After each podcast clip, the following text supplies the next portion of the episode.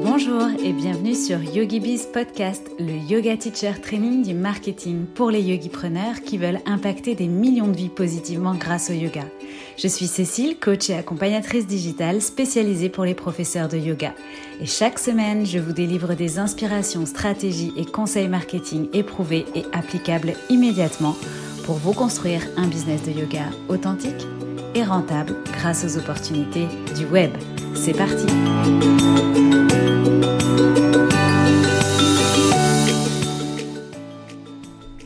Hello et bienvenue dans ce nouvel épisode de Yogibiz Podcast. Aujourd'hui, on va parler sans suspense de délégation.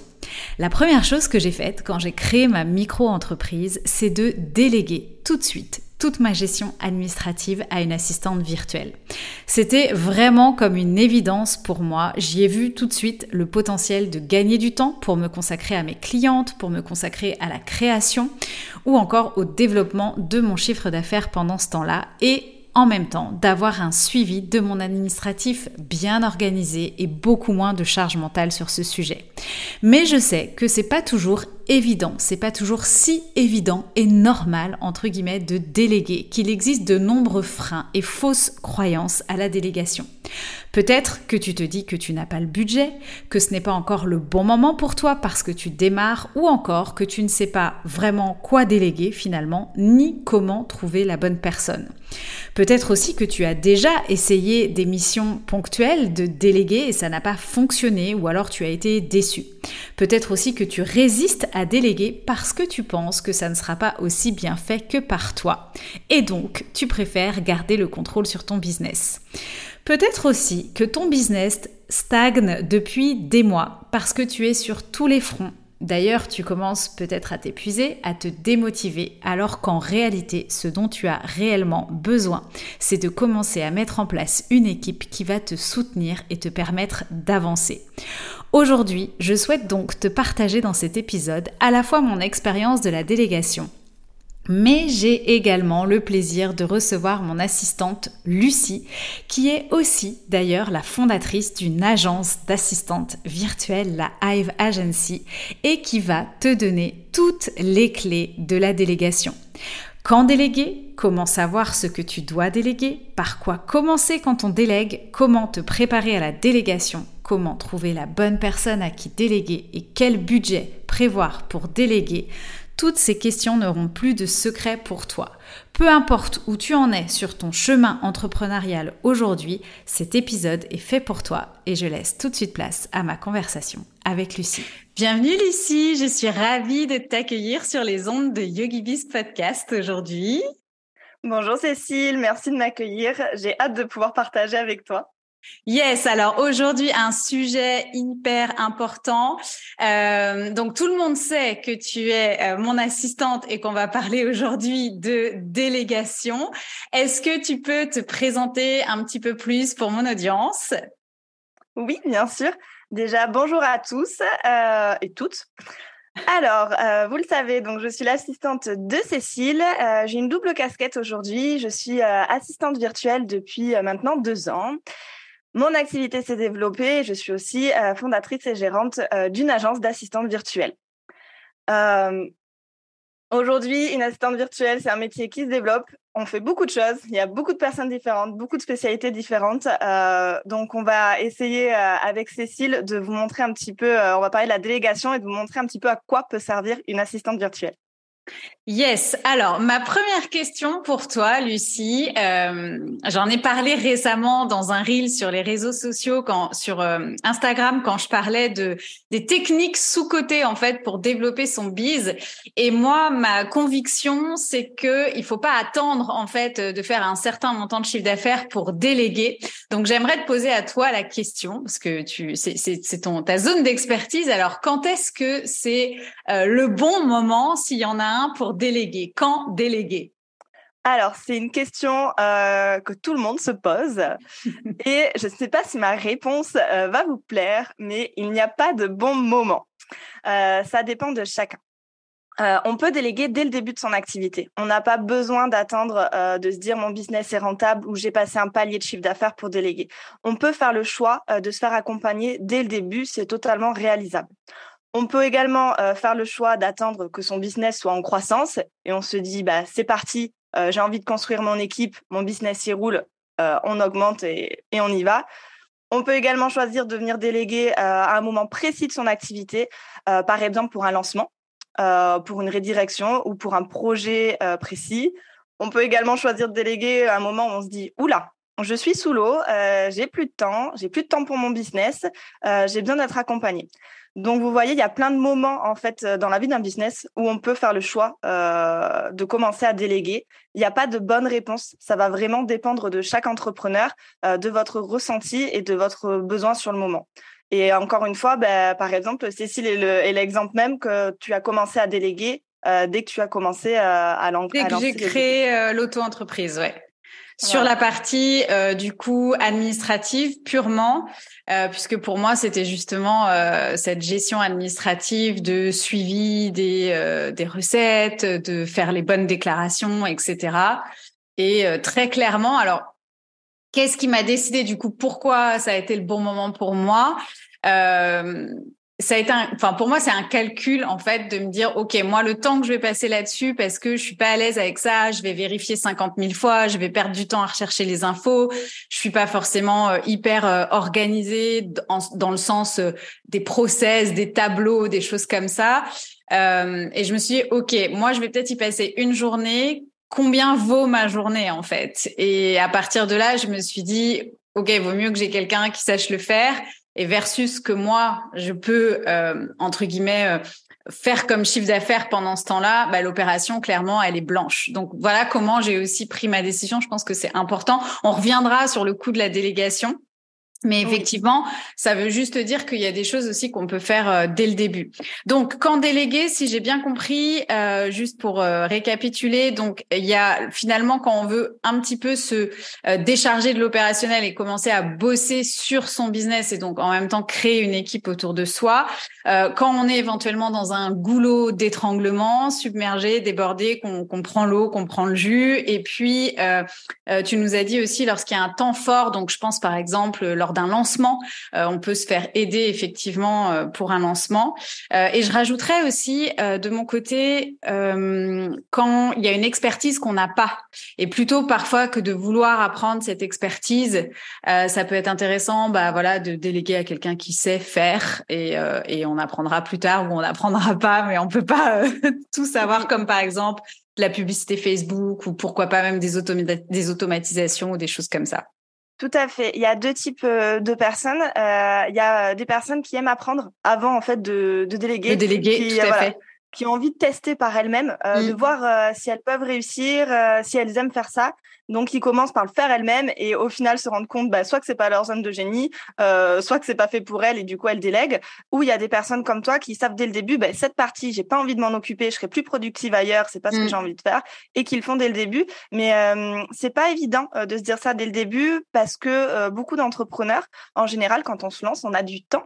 Donc, ils se disent, bah, je suis pas en manque de temps. Je vais me former et je vais le faire moi-même. Et puis, j'ai le temps à côté aussi de développer mon entreprise parce que, voilà, et de faire ce que j'aime. Donc, c'est pas le schéma classique, j'ai envie de dire, mais un schéma qu'on voit pas mal. Ce côté-là de je me lance, j'ai du temps, je sais ce que j'aime le plus faire dans mon métier, c'est mon cœur de métier. Mais vu que j'ai le temps, eh ben, je m'occupe aussi des autres parties qu'il y a à côté et je verrai plus tard pour les déléguer. Ouais, exactement. Après, moi, j'avoue que effectivement, je l'ai fait sur l'administratif, mais par contre, j'ai mis les mains dans le cambouis pour tout le reste. Enfin, sauf effectivement la publicité Facebook, mais parce que j'en fais pas, par exemple, aujourd'hui, si on prend cet exemple-là. Mais oui, effectivement, je pense qu'on a les deux profils. Après, ouais, ça peut être un calcul, hein, un coup d'opportunité, voilà. Donc, mais c'est bien, on a tous les cas de figure. Du coup, Lucie, comment identifier ce qu'on peut ou ce qu'on doit finalement déléguer? Alors, je vais vous partager deux options. La première option, elle est à faire vous-même et la seconde, on verra, c'est vous faire accompagner. Donc, la première, j'aime bien utiliser cette méthode avec mes clientes. C'est une méthode en trois parties, on va dire. Alors, il faut déjà prendre du temps, on se pose et on dédie ce temps-là à se dire « Bon, aujourd'hui, je travaille sur ça, qu'est-ce que je peux développer, qu'est-ce que je peux déléguer dans mon business ?»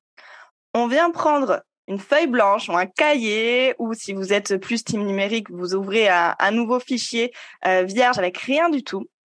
Et là, on vient lister tout ce qu'on fait dans sa semaine pour son business. Mais on vient vraiment tout lister, toutes les micro-tâches.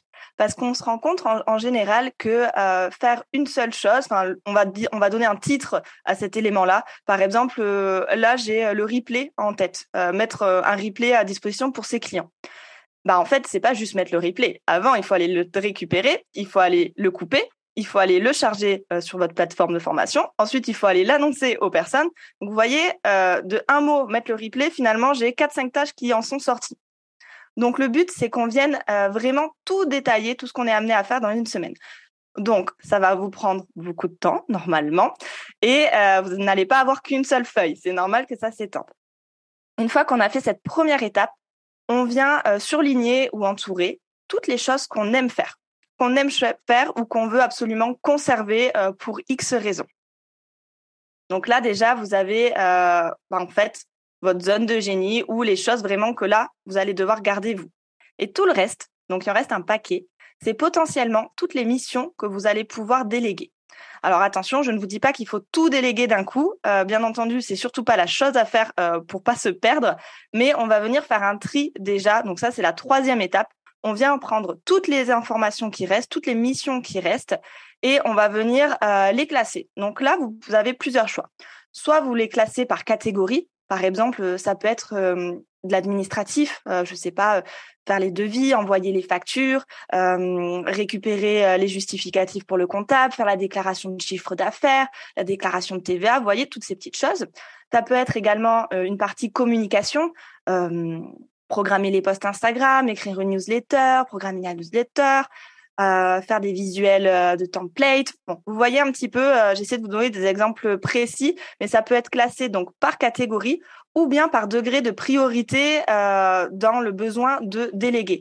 Par exemple, il peut y avoir une tâche où vous dites « bon, ça, je peux plus laisser de côté, ça fait des mois et des mois que ça traîne, c'est pas à jour, je veux absolument qu'on commence par ce point-là. » Donc là, c'est à vous de les classer comme vous le voulez. Donc si je reprends la méthode en 3 étapes. Première étape, on vient lister sur une feuille blanche tout ce qu'on a à faire, tout ce qu'on fait pour son business sur une semaine, une journée, à vous de voir. Deuxième étape, on vient surligner tout ce qu'on aime faire, tout ce qu'on veut conserver. Troisième étape, on vient classer par catégorie ou par ordre de priorité tout ce qui reste. Et là, vous avez ainsi toutes les tâches, les missions qui sont potentiellement délégables. Oui, ça se dit. Oui. Je pense que Alors voilà, donc là, vous avez l'exemple d'une parfaite générateur en human design qui vous donne le process étape par étape délégué à une générateur. C'est parfait. Donc, ok, donc ça, c'était pour la première option, Lucie, pour le faire soi-même. Alors, effectivement, hein, c'est par ce process-là que moi, je suis passée aussi, que tu m'as fait passer quand j'ai décidé de te déléguer plus de choses que l'administratif. Et effectivement, alors déjà lister tout ce qu'on fait sur une journée, je pense qu'à la fin de la journée, c'est juste incroyable. Et comme tu dis, vraiment, c'est important de tout noter. Enfin, c'est-à-dire le nombre de les messages auxquels on répond, les commentaires, tout ça, parce que ça peut être aussi derrière de déléguer un peu son customer care, son suivi client, etc. Donc c'est incroyable le nombre de micro-tâches qu'on peut faire dans une journée. Et alors ça, dupliquer à la semaine et dupliquer au mois, parce qu'il y a aussi des choses qu'on fait ponctuellement dans le mois. C'est incroyable tout ce qu'il peut y avoir comme temps volé, quoi, hein, en dehors de notre zone de génie, clairement. Ok, et donc la deuxième option. Donc la deuxième option, si cela vous paraît trop important pour vous ou vous vous sentez submergé par la méthode précédente, vous pouvez décider de vous faire accompagner en faisant, par exemple, un audit de votre business, du fonctionnement de votre business, notamment avec une OBM, donc une personne, une office business manager, pardon. Online business manager, excusez-moi, qui va venir. Il n'y en a pas beaucoup, c'est pour ça, on se rappelle plus, on a du mal à en trouver. On commence à le voir, si vous voyez OBM, c'est ce dont je vous parle. qui va venir en fait faire le point avec vous sur tout ce qui existe dans votre business aujourd'hui et qui va venir vous aider à faire ce travail dont je vous ai parlé un petit peu en amont, mais qui va venir potentiellement faire beaucoup plus, mais ça peut être seulement une mission pour venir faire un audit et vous aider à déterminer qu'est-ce que l'on doit déléguer et par où est-ce qu'on commence. Voilà. Yes. Je me posais la question du coup quand on en est à l'étape où on vient entourer, tu vois, ce qui potentiellement, alors ce qu'on n'aime pas faire, ça, je pense que tout le monde a aucune difficulté. Après, je dirais, il doit y avoir des tâches où c'est, je suis pas fan, mais comme je sais faire, et en même temps, je pense que personne est capable de faire ça comme moi. Du coup, je vais le garder. Est-ce qu'on a souvent ce type de comportement à la qui peut du coup venir un peu fausser Oui, bien sûr, c'est totalement humain, c'est totalement normal. Moi, la première, je suis dans ce cas-là. Ce qui se passe souvent, c'est tout simplement ça se libère, on va dire, avec le temps. On commence par confier ce qu'on a envie le plus de confier à son assistante et au fur et à mesure des semaines, des mois, il va y avoir une relation qui va se construire, il va y avoir la confiance qui va arriver, l'assistante va aussi de plus en plus s'imprégner du business de sa cliente et vous allez vous dire « bon, je suis satisfaite, je vous le souhaite » et du coup vous dire « il n'y a pas de raison que ça se passe mal pour lui déléguer d'autres choses, je vais bien lui expliquer ce que j'ai » et puis après c'est au rôle aussi de l'assistante de venir vous rassurer, de venir aussi poser toutes les questions dont elle a besoin pour s'assurer que le job soit fait comme vous le vouliez. Bien sûr, ça peut être fait exactement comme vous, ça peut être rare aussi et des fois ça peut même être mieux parce qu'on peut avoir un autre œil. C'est ce que j'allais dire. Dans mon cas, je pars du postulat de départ que ce sera probablement même encore mieux fait. Donc, exactement. Voilà, ça dépend vraiment de chacun parce que l'assistante peut ajouter son œil et son expertise et proposer des améliorations qui pourront vous plaire. Mais aussi l'option, je veux que ça soit fait comme ça, c'est comme ça et pas autrement. Et l'assistante, elle est là pour appliquer et on le fait. Mais souvent, ça, c'est normal. C'est des petites peurs qui sont là au début et qui disparaissent, je pense, que la collaboration en fait fonctionne. Exactement. Moi, je peux donner l'exemple avec toi. Donc, il y a plein de choses, qu'on met en place petit à petit. Et par exemple, Lucie est une aficionados de Notion. Donc, ce qui veut dire que petit à petit, tout est organisé sur Notion. Mes process commencent à prendre forme sur Notion, etc. Et donc, ça, c'est par exemple quelque chose où moi, j'aurais pas forcément pris le temps de me former, où j'aurais pas forcément centralisé tout ça. Donc, en l'occurrence, in fine, ça veut dire que j'ai plein de choses qui sont entre guillemets mieux faites, mieux organisées, mieux répertoriées que ce que j'aurais fait par moi-même sur certains aspects. Donc effectivement, on n'est jamais à l'abri que quelqu'un fasse les choses mieux que nous. Donc ça vaut le coup de tenter. Alors par quoi commencer du coup quand on démarre, quand on commence à déléguer? Alors là aussi, je vais vous donner deux exemples. Soit on est à jour, on est prête, on sait exactement ce qu'on veut déléguer et comment est-ce qu'on imagine la collaboration. Donc là, j'ai envie de dire, on se lance dans le vif du sujet. Imaginons, vous êtes formatrice, vous avez donc une formation en ligne et vous vouliez déléguer la partie client, customer care. Le fait que l'assistante vienne s'occuper de toute la partie chouchoutage du client, mettre en ligne les replays, mettre en ligne la formation, souhaiter la bienvenue, ouvrir les accès, envoyer les petits cadeaux de bienvenue, programmer les mails, toute cette partie-là. Si vous êtes prête, c'est parti, on rentre dans le vif du sujet et ça, normalement, c'est des choses que vous avez envie de déléguer puisque vous, votre corps de métier, c'est, on va dire, transmettre. Et ça va être de produire le contenu même de la formation, mais pas de faire toutes ces petites tâches à côté qui demandent beaucoup de temps. Donc là, vous êtes prête, on commence, on fait comme ça. Il y a une autre option également. Il y a des personnes qui, au moment où elles délèguent, elles ont eu l'envie de déléguer parce qu'elles étaient sous l'eau et qu'il y avait plein de tâches qu'elles retardaient. Et souvent, plein de micro-tâches au final, des petites choses qui peuvent prendre quelques minutes, mais tout accumulé qui peuvent prendre plusieurs heures.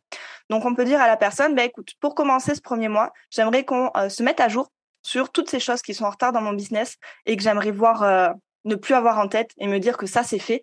Et ensuite, on enchaînera sur les missions que j'ai envie de te déléguer de façon mensuelle et qui reviendront tout le mois. Donc ça, c'est, on va dire, les deux options. Moi, par exemple, là, j'ai recruté mon assistante il y a quelques semaines et je suis dans cette deuxième option. J'avais énormément de petites tâches qui traînaient pour faire des exemples. Ma signature de mail buggait, j'avais un petit problème. En soi, je savais que j'avais juste à aller sur Canva, remodifier mon image, remettre mes liens, me la télécharger. Enfin, j'en ai pas pour une heure à le faire, mais je le faisais pas. J'ai besoin de transférer tous mes questionnaires de Google Form à Typeform parce que j'ai changé d'outil. Donc, je paye l'outil, mais je ne l'utilise pas parce que je prends pas le temps de le faire. Vous voyez, c'est des petites choses. Il n'y en a pas pour longtemps en soi, mais c'est juste que je prenais pas le temps de le faire. Donc, j'ai dit à Lou, écoute, Lou, ce premier mois, tu prends le temps qu'il faut, mais je voudrais qu'on se mette à jour sur toutes les choses en retard. Et ensuite, je te dirai exactement ce que j'ai besoin de faire pour les autres mois de façon régulière, on va dire. Donc voilà, si ça peut vous éclairer, moi, ce qui s'est passé et les deux types.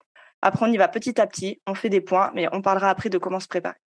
Ouais, et je pense que non, mais c'est super intéressant cet aspect-là de se dire aussi que si à un moment donné justement on a cette charge mentale qui déborde et que c'est plein de micro-tâches, mais effectivement c'est des choses sur lesquelles on procrastine parce que en même temps, bah voilà, il y a le business qui continue, il y a bah, par exemple pour mes clients les cours de yoga à faire, etc. Enfin, c'est juste vraiment une libération de pouvoir confier toutes ces choses-là à quelqu'un et de se remettre, de repartir entre guillemets à zéro. Quoi. Donc, effectivement, je trouve que c'est intéressant aussi de se dire il y a potentiellement délégué pour collaborer, entre guillemets, et puis il y a délégué pour aussi venir rattraper, remettre à flot. Donc, effectivement, c'était important d'en parler. Comment ça se prépare, la délégation? Est-ce que, finalement, on fait rentrer quelqu'un dans notre business? Comment on prépare ça? Alors, je dirais que c'est le point le plus important. De l'interview et du moment de déléguer, c'est qu'il doit y avoir absolument une préparation et une prise de conscience aussi de la part de l'entrepreneur. Toutes les choses dont je vous ai parlé en amont, là qu'on peut commencer à déléguer, même si on fait plein de petites micro-tâches, ça peut se faire seulement si en amont il y a eu un travail et une préparation de la part de l'entrepreneur. Alors, qu'est-ce que j'appelle préparation? Premièrement, on va attribuer du temps dans son agenda pour cette mise en place, on va dire, de la collaboration, pour accueillir son assistante. On va prévoir du temps pour les réunions, on va prévoir du temps pour lui communiquer toutes les informations dont elle a besoin, on va prévoir du temps aussi pour potentiellement préparer les process. C'est vraiment des choses qui sont essentielles. L'assistante ne pourra pas commencer si elle n'a pas de ces informations-là. Elle n'est pas dans votre tête, personne n'est dans votre tête. Du coup, ça passe par une communication et une organisation en amont qui sont pour moi essentielles. C'est le mot-clé pour moi pour une bonne collaboration, c'est la communication. L'organisation vient juste après, mais il faut absolument que vous vous accordiez du temps, que ça soit voilà. Si vous n'avez pas envie de passer du temps à envoyer des mails ou à mettre par écrit, on va dire sur l'outil, tout ce que vous avez à lui dire, envoyez-lui des vocaux ou accordez-vous sur un moyen de communication ou prenez le temps de faire ça en réunion. Là, il n'y a pas une bonne méthode parce que ça dépend de chacun, mais il y a des choses primordiales à déterminer. Il y a 3 éléments que je conseille de faire juste avant de commencer la collaboration. On va établir ensemble un outil de communication. Donc, sur quel outil est-ce qu'on va se contacter pour éviter qu'il y ait et des messages sur Instagram, et des messages par mail, et des informations sur Notion, et des informations sur WhatsApp. Sinon, là, ça fait 4 canaux, on ne sait pas où sont les informations, on va chercher à droite et à gauche, donc ça, c'est pas le but. Première chose, on détermine son outil de communication. Deuxième chose, on détermine son outil de travail sur lequel on va construire cette collaboration. Donc, alors... Cécile vous l'a dit, moi je travaille sur Notion, mais ce n'est absolument pas une obligation. Vous pouvez très bien travailler sur Trello, sur ClickUp ou sur tout autre outil qui vous convient. On se met d'accord avec l'assistante. Il faut bien entendu que l'assistante veuille prendre en main l'outil si elle ne le connaît pas. Donc, la communication, l'outil de travail et un rythme de rendez-vous. Un début de collaboration va demander du temps et de l'investissement des deux parties. L'assistante, ça va lui demander beaucoup d'énergie d'intégrer un business, de comprendre vos besoins, de venir vous poser ces questions, de venir construire elle-même de son côté les process par rapport à ce que vous lui avez demandé. Mais ça va prendre également beaucoup de temps à l'entrepreneur de prendre ce temps-là, d'apprendre à connaître son assistante également, comment elle fonctionne, comment est-ce que je lui parle, etc. De venir lui donner les informations. De venir mettre à jour un petit peu l'outil parce que oui, le travail va des deux côtés dans un début de collaboration. Comme je vous l'ai dit, elle n'est pas dans votre tête. Donc, si elle n'a pas les informations, elle ne pourra pas travailler. Donc voilà, 3 choses primordiales pour commencer. Outils de communication, outils de travail et rythme de rendez-vous. S'il le faut, le premier mois, moi, c'est souvent ce que je fais. Alors après, on diminue, mais ça peut être un rendez-vous par semaine, même si c'est un rendez-vous de 1/2 heure, de 30 minutes. On dit, bah, écoute, cette semaine, on établit 3 objectifs. J'aimerais que tu puisses faire ça, ça et ça. Et on y va. Le but, là, c'est d'y aller petit à petit. Je trouve ça très bien pour se préparer, justement, pour pouvoir tester, de pas donner toutes les missions à faire d'un coup. On a notre to-do avec tout ce qu'on a envie de déléguer potentiellement, mais on a aussi nos objectifs. Le but, c'est que l'assistante, elle y aille à son rythme et qu'elle puisse valider, on va dire, les missions une à une, qu'elle puisse s'assurer que ça soit acquis et que vous aussi, vous puissiez vous dire, c'est bon, ça, elle sait faire, je peux le vider de ma tête, je lui ai donné tout ce qu'elle a besoin, je m'en occupe plus. Maintenant, je vais lui donner autre chose. Voilà mes conseils sur la préparation. J'espère que c'était assez clair. Oui, c'était très clair. D'ailleurs, je bois tes paroles, Lucie. Donc, c'était très, très clair. Effectivement, moi, ce que je veux ce que je souhaite, hein, qu'on puisse retenir de ça, c'est que, oui, déléguer au début, bah, c'est un peu comme une relation de couple, hein. Il faut qu'on prenne le temps d'apprendre à se connaître. Et je pense que le succès aussi d'une bonne collaboration, c'est effectivement de bien, entre guillemets, manager cette délégation, et de prendre le temps, voilà, que ça s'imbrique, que on se comprenne, on se découvre, on se corrige, etc.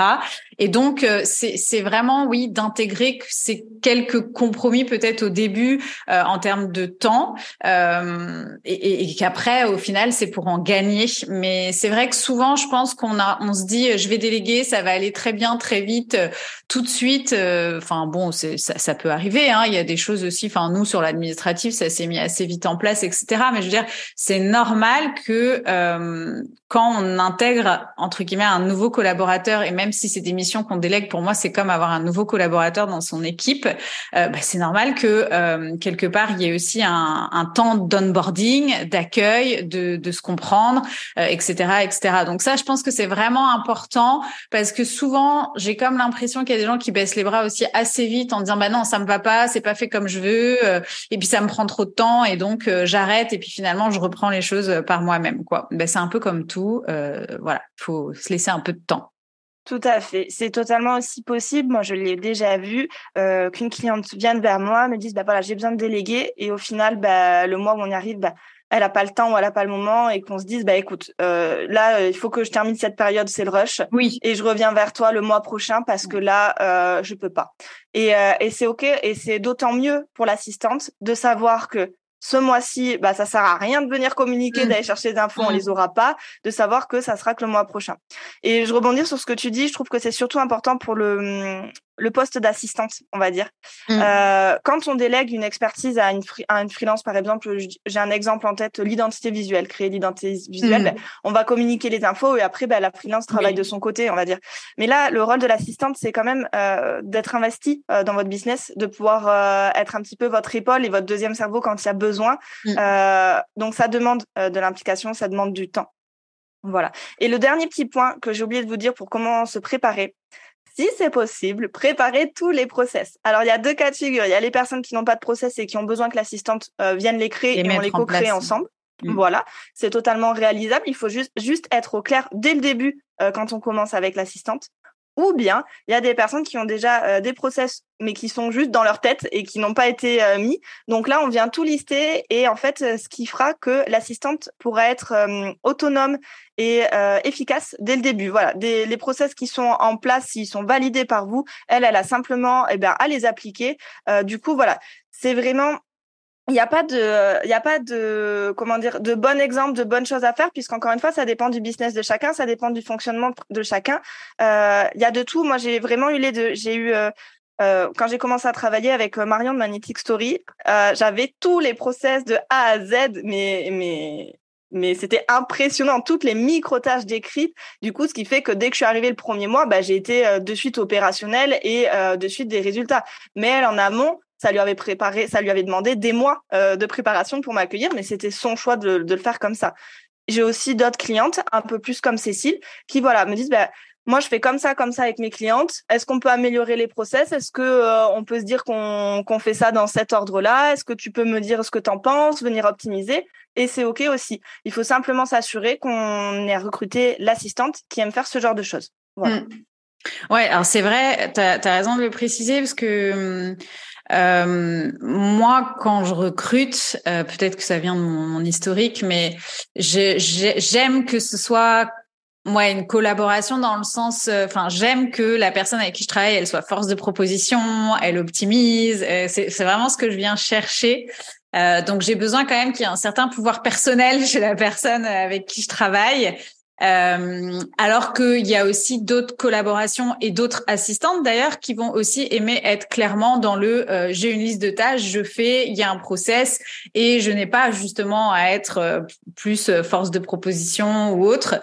Donc c'est vraiment important, je trouve, ça va un peu dans le savoir-être aussi de ce qu'on attend. J'imagine quand on cherche quelqu'un, ça serait plus là, comme on disait tout à l'heure en amont de l'enregistrement de cet épisode, une autre partie qui serait comment vraiment gérer tout ce process de recrutement, créer une fiche de poste éventuellement, etc. Mais on n'en est pas là pour aujourd'hui. Par contre, effectivement, ça me permet de faire le lien directement avec justement, alors comment je la trouve, cette personne qui va travailler avec moi? Alors, il y a différentes options. Là-dedans, pour le métier d'assistante virtuelle, on est beaucoup. Vous avez la première option qui va être de taper le petit mot assistante virtuelle sur Instagram et vous allez trouver plein de profils différents. Vous avez aussi l'option d'aller sur des sites de freelance où vous pourrez trouver des personnes. Vous pouvez aussi vous renseigner auprès de vos collègues, de vos amis entrepreneurs, où est-ce qu'ils ont bouche à oreille. Voilà, de leur assistante, du bouche à oreille, s'il y a du conseil. Et sinon, bien entendu, je vais vous parler de mon agence, puisque moi, mon objectif depuis l'année dernière, donc mon planning était complet, je ne pouvais plus prendre de nouvelles clientes, mais je me suis aperçue qu'il y avait un besoin énorme parce qu'en vrai, tout entrepreneur aurait besoin et a besoin en fait d'une assistante. C'est clair. Je me suis dit, ne reste pas là, viens aider d'autres entrepreneurs. Et donc, j'ai créé mon agence où j'ai recruté 20 assistantes qui ont chacune leurs compétences, leurs spécialités et leur personnalité, surtout parce que je me base beaucoup sur l'humain pour mettre en place les collaborations. Donc voilà, vous pouvez faire aussi appel à une agence qui va venir vous aider, vous sélectionner des profils adaptés à vos besoins en termes de compétences pro, en termes de valeurs humaines, on va dire. C'est aussi une option. Il n'y a pas que mon agence, bien entendu. Moi, c'est mon agence, Hive Agency, si vous voulez me suivre. Mais voilà, il y a plusieurs options. Le bouche à oreille que je recommande plus. Moi, j'ai la totalité de mes clientes. Quand je prenais des clientes, ça a été avec bouche à oreille. Votre réseau. Moi, je suis moins fan des plateformes, mais c'est pas pour autant qu'il faut pas le faire. On peut trouver des très beaux profils sur des plateformes de freelance. Voilà, moi je suis moins fan. Mon choix numéro 1, ce serait le bouche à oreille. Voilà. Ouais, clairement, moi c'est comme ça aussi que j'ai commencé à travailler avec toi. Je dirais que souvent la perle rare se trouve dans nos clients ou dans notre audience. Donc ne pas négliger en fait juste le fait de parler et de dire qu'on recherche quelqu'un pour quel type de tâche éventuellement, et je crois que souvent effectivement la perle rare peut se trouver déjà dans nos contacts sur notre liste email, notre audience sur Instagram, effectivement nos relations, nos proches, etc. Donc je dirais que la première chose, c'est d'en parler en fait, de faire savoir un petit peu qu'on cherche quelqu'un, qu'on a besoin Totalement. De quelqu'un pour nous aider dans notre business, et probablement qu'à partir de là il y aura des opportunités qui vont se dessiner. En parlant de la bonne personne, une question que je me suis souvent posée est: est-ce que c'est mieux d'avoir quelqu'un un peu couteau suisse ou d'avoir une personne spécialisée dans un type de tâche, et donc pourquoi pas finalement de démultiplier les prestataires qui vont travailler pour nous, si on en est à des collabs avec des freelances. Qu'est-ce que tu penses de ça, toi, Lucie? Alors, moi, j'ai envie de dire les deux. Lucie, c'est... je mouille pas. Hein. Non. Je vais expliquer ce que j'ai envie de dire. C'est qu'il est totalement possible de trouver une assistante spécialisée et qui est aussi à la fois un couteau suisse. Je m'explique pour ça. Par exemple, on peut avoir une assistante qui va être spécialisée. Alors, j'ai l'administratif en tête, mais ça peut être, je sais pas, sur la communication ou sur le podcast, peu importe ce que vous voulez. Systeme.io. Voilà, Systeme.io. Voilà, imaginons, on a une assistante qui est spécialisée sur Systeme.io. Waouh, c'est nickel, c'est ce que vous avez besoin à votre formation. Allez sur Systeme.io, ça va être trop bien.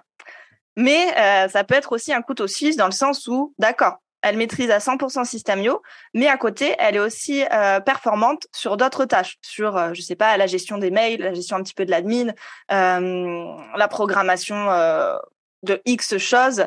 Voilà. Pour moi, c'est totalement possible qu'une assistante puisse cumuler une spécialité, qu'elle le dise, voilà, qu'elle soit reconnue pour cette partie-là et que ce soit la partie qu'elle préfère faire, mais qu'elle soit aussi disponible pour réaliser d'autres tâches. Pourquoi ? Parce que si on est assistante virtuelle, c'est parce qu'on aime être multitâche, qu'on aime intervenir sur plein de choses. On a le droit d'avoir une préférence, c'est ce que j'appelle là la spécialité, et une expertise, parce qu'en général, si elles sont spécialisées, c'est qu'elles ont été formées dessus ou qu'elles se sont formées. Enfin, ou voilà, une expérience passée dans un domaine de prédilection. Totalement. Et c'est pas pour autant qu'on a envie de se cantonner à ça, sinon on aurait mis par exemple, si je prends l'exemple du podcast, on aurait mis pas assistante virtuelle mais gérant de podcast, ou je sais pas comment on appelle les personnes qui gèrent le podcast, mais podcast manager. Voilà, exactement. Donc c'est pour vous illustrer mon exemple. Après je connais aussi, donc là je prends l'exemple des assistantes que j'ai dans l'agence. J'ai des personnes qui veulent faire que de l'administratif, qui sont spécialisées dans l'admin. Elles sont passionnées par les papiers. Oui, ça existe. Et elles adorent ça. Et du coup, elles ne veulent faire que de l'administratif et ne veulent pas toucher à la technique, on va dire, au côté web. C'est totalement possible. On a aussi l'option que je propose de l'agence, qui est chouette, de pouvoir travailler avec plusieurs assistantes, c'est-à-dire d'avoir une assistante qui va s'occuper, par exemple, de la partie admin. J'ai des clientes qui ont besoin d'une assistante pour gérer tout ce qui va être gestion, par exemple, tout ce qui est CPF, Calliope, DigiFormat, enfin de gérer tous ces outils-là parce qu'il y a une partie formation. Et elles veulent une assistante qui est plus du côté web marketing, qui va s'occuper, par exemple, de retranscrire les podcasts, d'aller mettre en ligne les articles de blog, d'aller programmer les visuels sur Instagram, enfin vous voyez tout cette côté web, d'aller mettre à jour le site web sur des liens, des outils, des boutons, tout ce que vous voulez. Donc là c'est possible aussi de se dire voilà, j'ai envie que chacune soit spécialisée à 100% dans ce qu'elle aime faire, j'ai pas envie qu'elle se mélange, donc je vais recruter deux assistantes mais qui sont vraiment spécialisées chacune dans leur partie.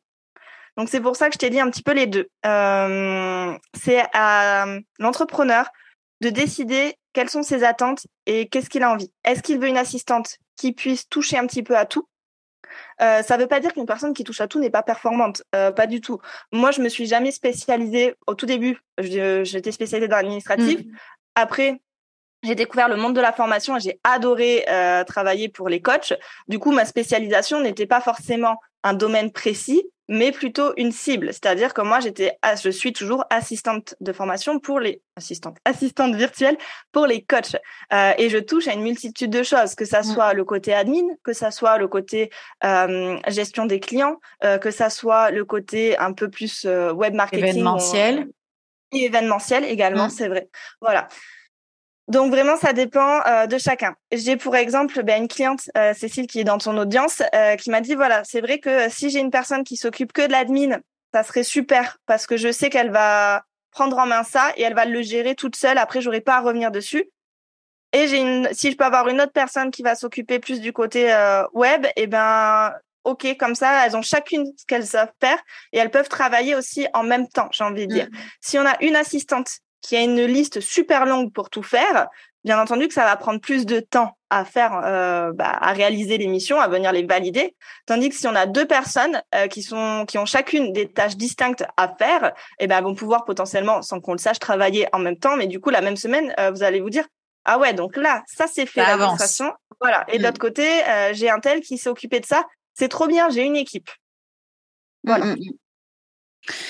Yes, c'est hyper intéressant, effectivement. Et après, moi, sur la partie, en fait, ce que je pense qui est surtout important dans cette décision-là, c'est finalement ce qu'on a vu au préalable, c'est de faire les choses aussi un peu étape par étape, déléguer d'abord une première chose, valider que c'est en place, ensuite aller déléguer une deuxième chose et finalement, derrière, Tu l'as très bien dit, choisir entre un couteau suisse ou quelqu'un de spécialisé. Et en même temps, la problématique pour moi, elle est en amont, quoi, de bien définir.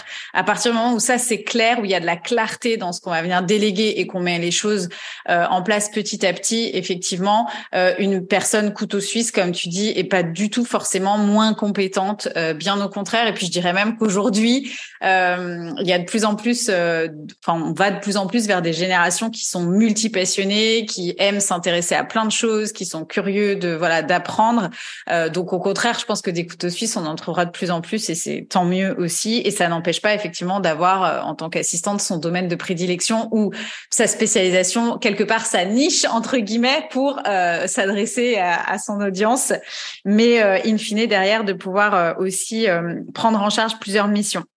Alors tout ça c'est super, mais la dernière question qui me resterait, et je pense que c'est ce qui est peut-être le blocage principal ou le plus gros frein à la délégation, en tout cas je sais chez moi dans mon audience, c'est combien ça coûte tout ça, quel budget prévoir et donc comment je fais pour pouvoir déléguer sans, que ce soit finalement possible pour moi aussi de déléguer.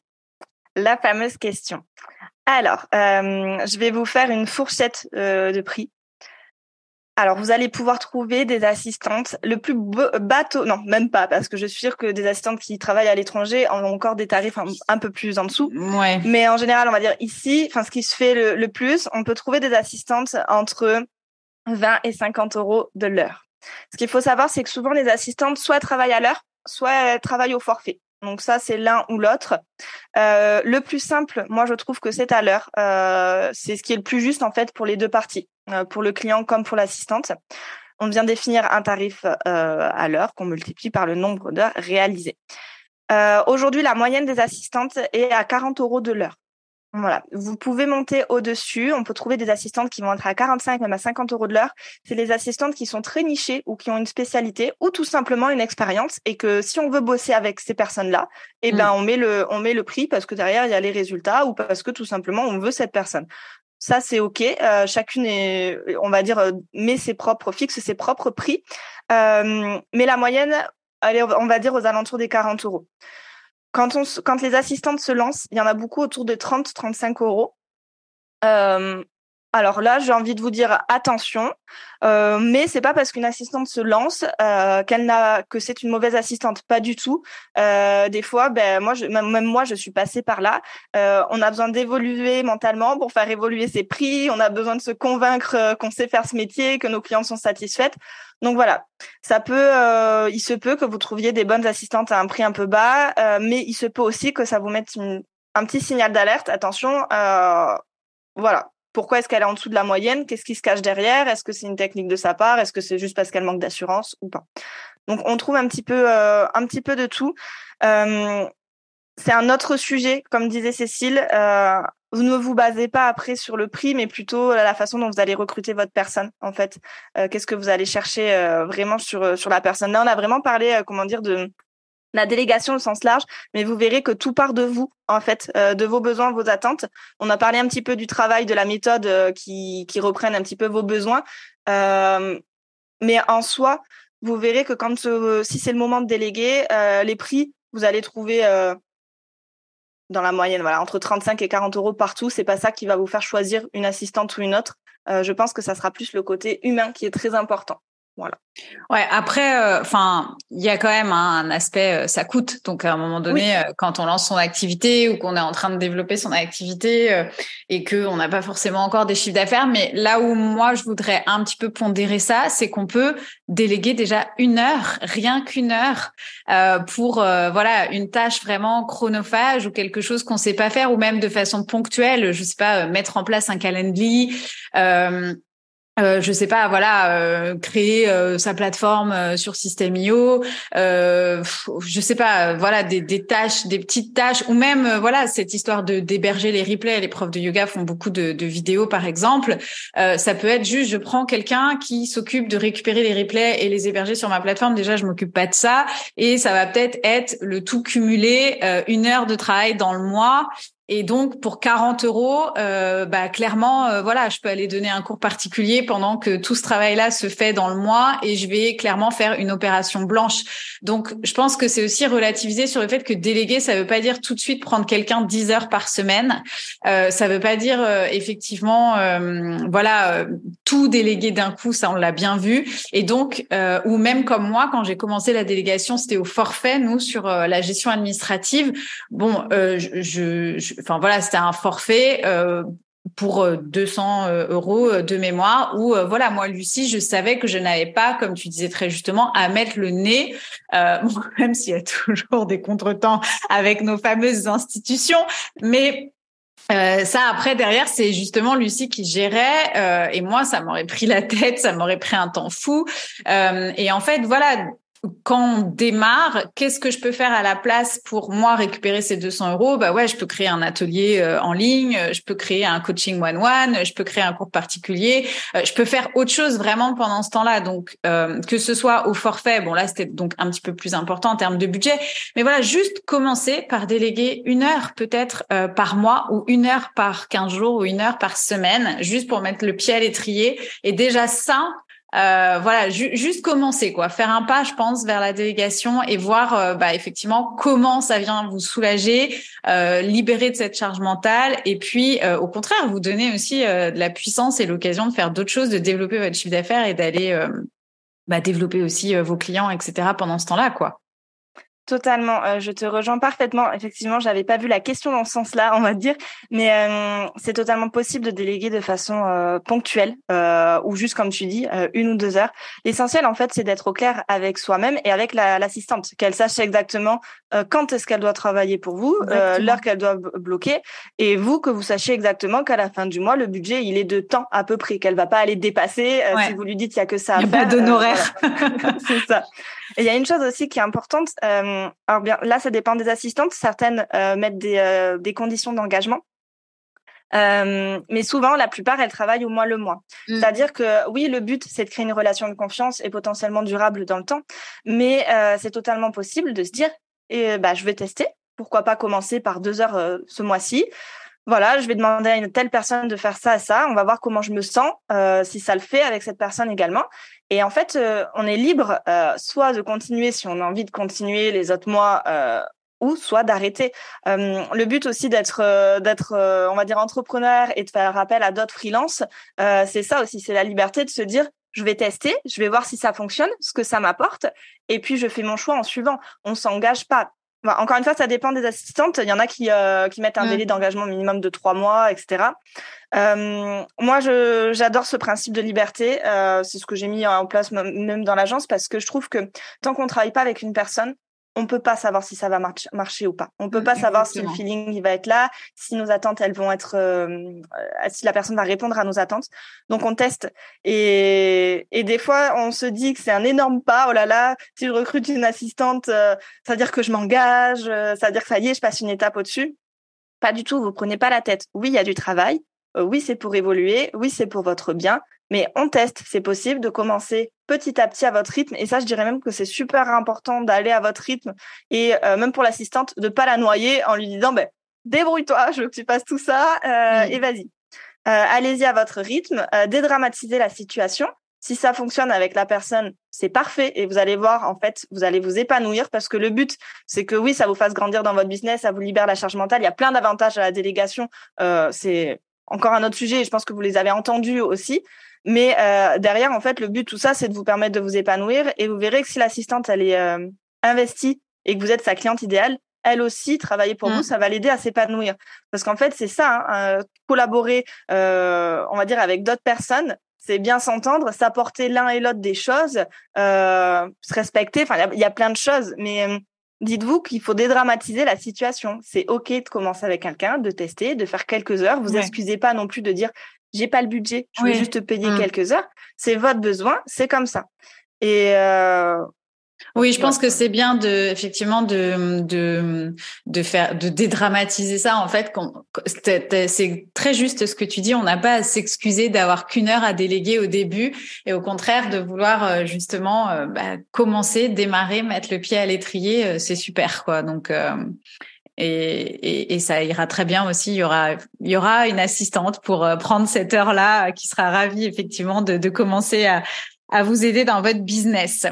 Bah, je crois qu'on a fait quand même pas mal le tour sur la délégation. On a répondu aux questions, en tout cas moi, qui revenaient souvent dans mon audience. Donc, quand déléguer, comment identifier ce qu'on peut, ce qu'on doit déléguer, par quoi commencer, comment se préparer à la délégation, comment trouver la bonne personne, quel budget prévoir, etc. Donc, on a couvert pas mal de questions. Évidemment, Lucie, je vais mettre le lien de l'agence pour les auditeurs donc dans les notes de cet épisode. Comment ça se passe du coup le process alors pour l'agence si par exemple quelqu'un est intéressé? Alors, c'est assez simple parce que moi, j'aime ce qui est simple mais cadré. Donc, tout passe par moi. Le premier contact se fait avec moi. On fait un appel découverte ensemble qui dure 45 minutes. Je viens en fait apprendre à vous connaître. Je viens récupérer tous vos besoins sur le côté pro, on va dire, sur le côté compétences. Et je viens également vous poser plein de questions sur la petite partie humaine pour essayer de voir avec quel profil vous aurez, ça pourrait matcher. Donc, je viens vraiment titiller, on va dire. Des fois, on me regarde, on me dit « Mais pourquoi tu poses cette question ?» Parce que ça va me servir. En fait, tu es le Tinder des assistantes. C'est un peu ça. Le match parfait par Lucie. C'est le but. C'est le but. Donc, en gros, je viens récupérer vos besoins sur le côté pro et sur le côté humain, on va dire. Ensuite, moi, je fais mon petit travail de mon côté. Je fais mon compte rendu. Je propose votre profil aux assistantes à qui je pense. En général, pour être honnête, lors du rendez-vous, je sais déjà qui je vais vous proposer parce que je connais mes assistantes et que je vois à peu près avec qui ça pourrait fonctionner. Toutes mes assistantes sont libres de se positionner ou pas sur le profil. C'est très important pour moi que, comme je vous le disais tout à l'heure, les deux se choisissent, que ça soit le client comme l'assistante. L'assistante ne pourra pas être investie si elle n'a pas envie de travailler avec tel profil. Donc, il faut que l'univers parle, il faut que les missions de la cliente lui plaisent également. Donc, je propose à l'assistante. L'assistante se positionne ou pas. Dans le cas où elle se positionne, je vous envoie sous 48 heures le lien de son calendrier. Là, vous faites un appel. Le but, c'est pas de refaire l'appel qu'on a fait ensemble. Vos besoins, elle les connaît. Le but, c'est d'aller se projeter. C'est d'aller de voir si le feeling, il est là avec cette personne. Si on peut partir sur un fonctionnement qui pourrait matcher. Voilà. De voir, en fait, c'est bête. L'intuition, ça dépend des personnes, j'ai envie de dire. Mais souvent, on sait lors d'un appel comment on se sent quand on échange avec cette personne. On sent si au fond de nous, il y a quelque chose qui se dit « il y a un truc qui va pas le faire » ou s'il y a un truc qui se dit « ouais, elle est géniale, cette personne, ça va être trop bien. » Voilà. Donc, le but, c'est de tester. On fait un petit appel. Ensuite, 3 options. Ça match. C'est la meilleure des options. Vous me dites, Lucie, coup de cœur, prépare-moi un contrat. C'est parti. Deuxième option, vous avez besoin d'échanger parce que vous avez vu plusieurs profils et que vous voulez mon avis parce que je connais les filles. Et troisième option, il n'y a pas de coup de cœur, il n'y a pas de profil qui plaît. Chacun continue de son côté. Voilà. Yes, super. Donc du coup, effectivement, je mettrai le lien. Je pense que c'est au-delà après. Enfin, le premier frein, c'est ok, combien ça va me coûter. Et le deuxième frein, c'est comment ça marche, comment je m'y prends, c'est quoi les démarches, comment je trouve. Donc voilà, je pense qu'on a bien. Débroussailler tout ça. Donc maintenant, il n'y a plus qu'à. Alors, je vous invite à nous partager cet épisode si vous l'avez écouté et à nous donner vos motivations à déléguer. N'hésitez pas à taguer du coup Lucie. Je vous mettrai aussi son compte Instagram, le compte de l'agence. Je crois qu'il y a un compte pour l'agence. Non, il n'y a pas encore de compte pour l'agence. Il me semblait, mais non, pas encore. Donc, en tout cas, je vous mets tout ça dans les notes de l'épisode. Et puis, je vous souhaite une bonne délégation à tous. Et puis, merci, Lucie, d'avoir été avec nous aujourd'hui. Merci, Cécile. Merci à tout le monde pour votre écoute. J'étais ravie. Merci de nous avoir écoutés jusqu'ici. J'espère que cet épisode t'aura donné de nouvelles perspectives sur la délégation. N'hésite pas encore une fois à nous le faire savoir en partageant cet épisode en story. Qui sait, peut-être que ta future perle se trouve dans ton audience. Tu peux aussi nous laisser un commentaire sur Apple Podcasts. Et je t'invite évidemment à mettre les choses en marche en prenant rendez-vous dès aujourd'hui avec Lucie. Toutes les informations sont dans les notes de cet épisode. Crois-moi, une fois que tu auras commencé à déléguer et vu le confort et l'épanouissement que ça peut t'apporter de te sentir soutenu par des personnes aussi investies que toi pour faire avancer ton biz, tu comprendras que la délégation est un vrai game changer dans ton business. Yogibiz Podcast, c'est fini pour aujourd'hui. On se retrouve la semaine prochaine. D'ici là, portez-vous bien. Bye bye.